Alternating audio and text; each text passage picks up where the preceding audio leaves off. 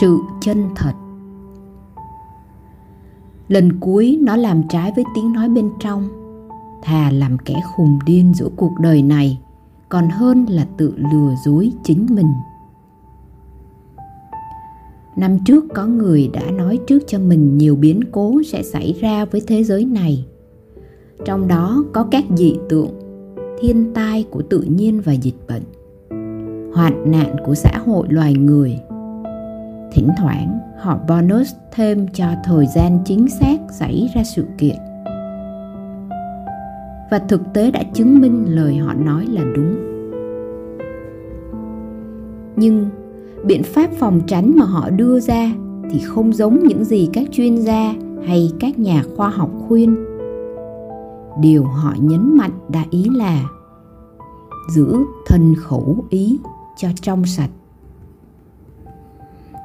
từ bỏ điều xấu ác và làm điều thiện lành, thanh lọc tâm cho trong sạch.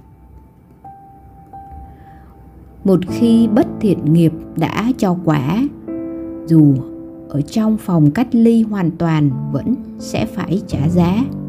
Đừng nói việc đeo vài cái khẩu trang. Vạn pháp duy tâm tạo mọi chuyển động của thế giới này đều liên hệ nhân quả với tâm của các chúng sinh. Vì vậy, chẳng thể ngăn chặn được những hậu quả bằng cách chỉ dùng các biện pháp mang tính nhất thời, hình thức, đối phó. Chừng nào tâm con người còn ngập trong ích kỷ, hẹp hòi, tham lam, sân hận, chừng đó họ tiếp tục phải trả giá thiếu sự chân thật với bản thân, cuộc sống sẽ chỉ là những hời hợt trống rỗng. Nếu ai có chút ít niềm tin nơi nhân quả, thì đừng ngó lơ tiếng nói trong nội tâm của chính mình.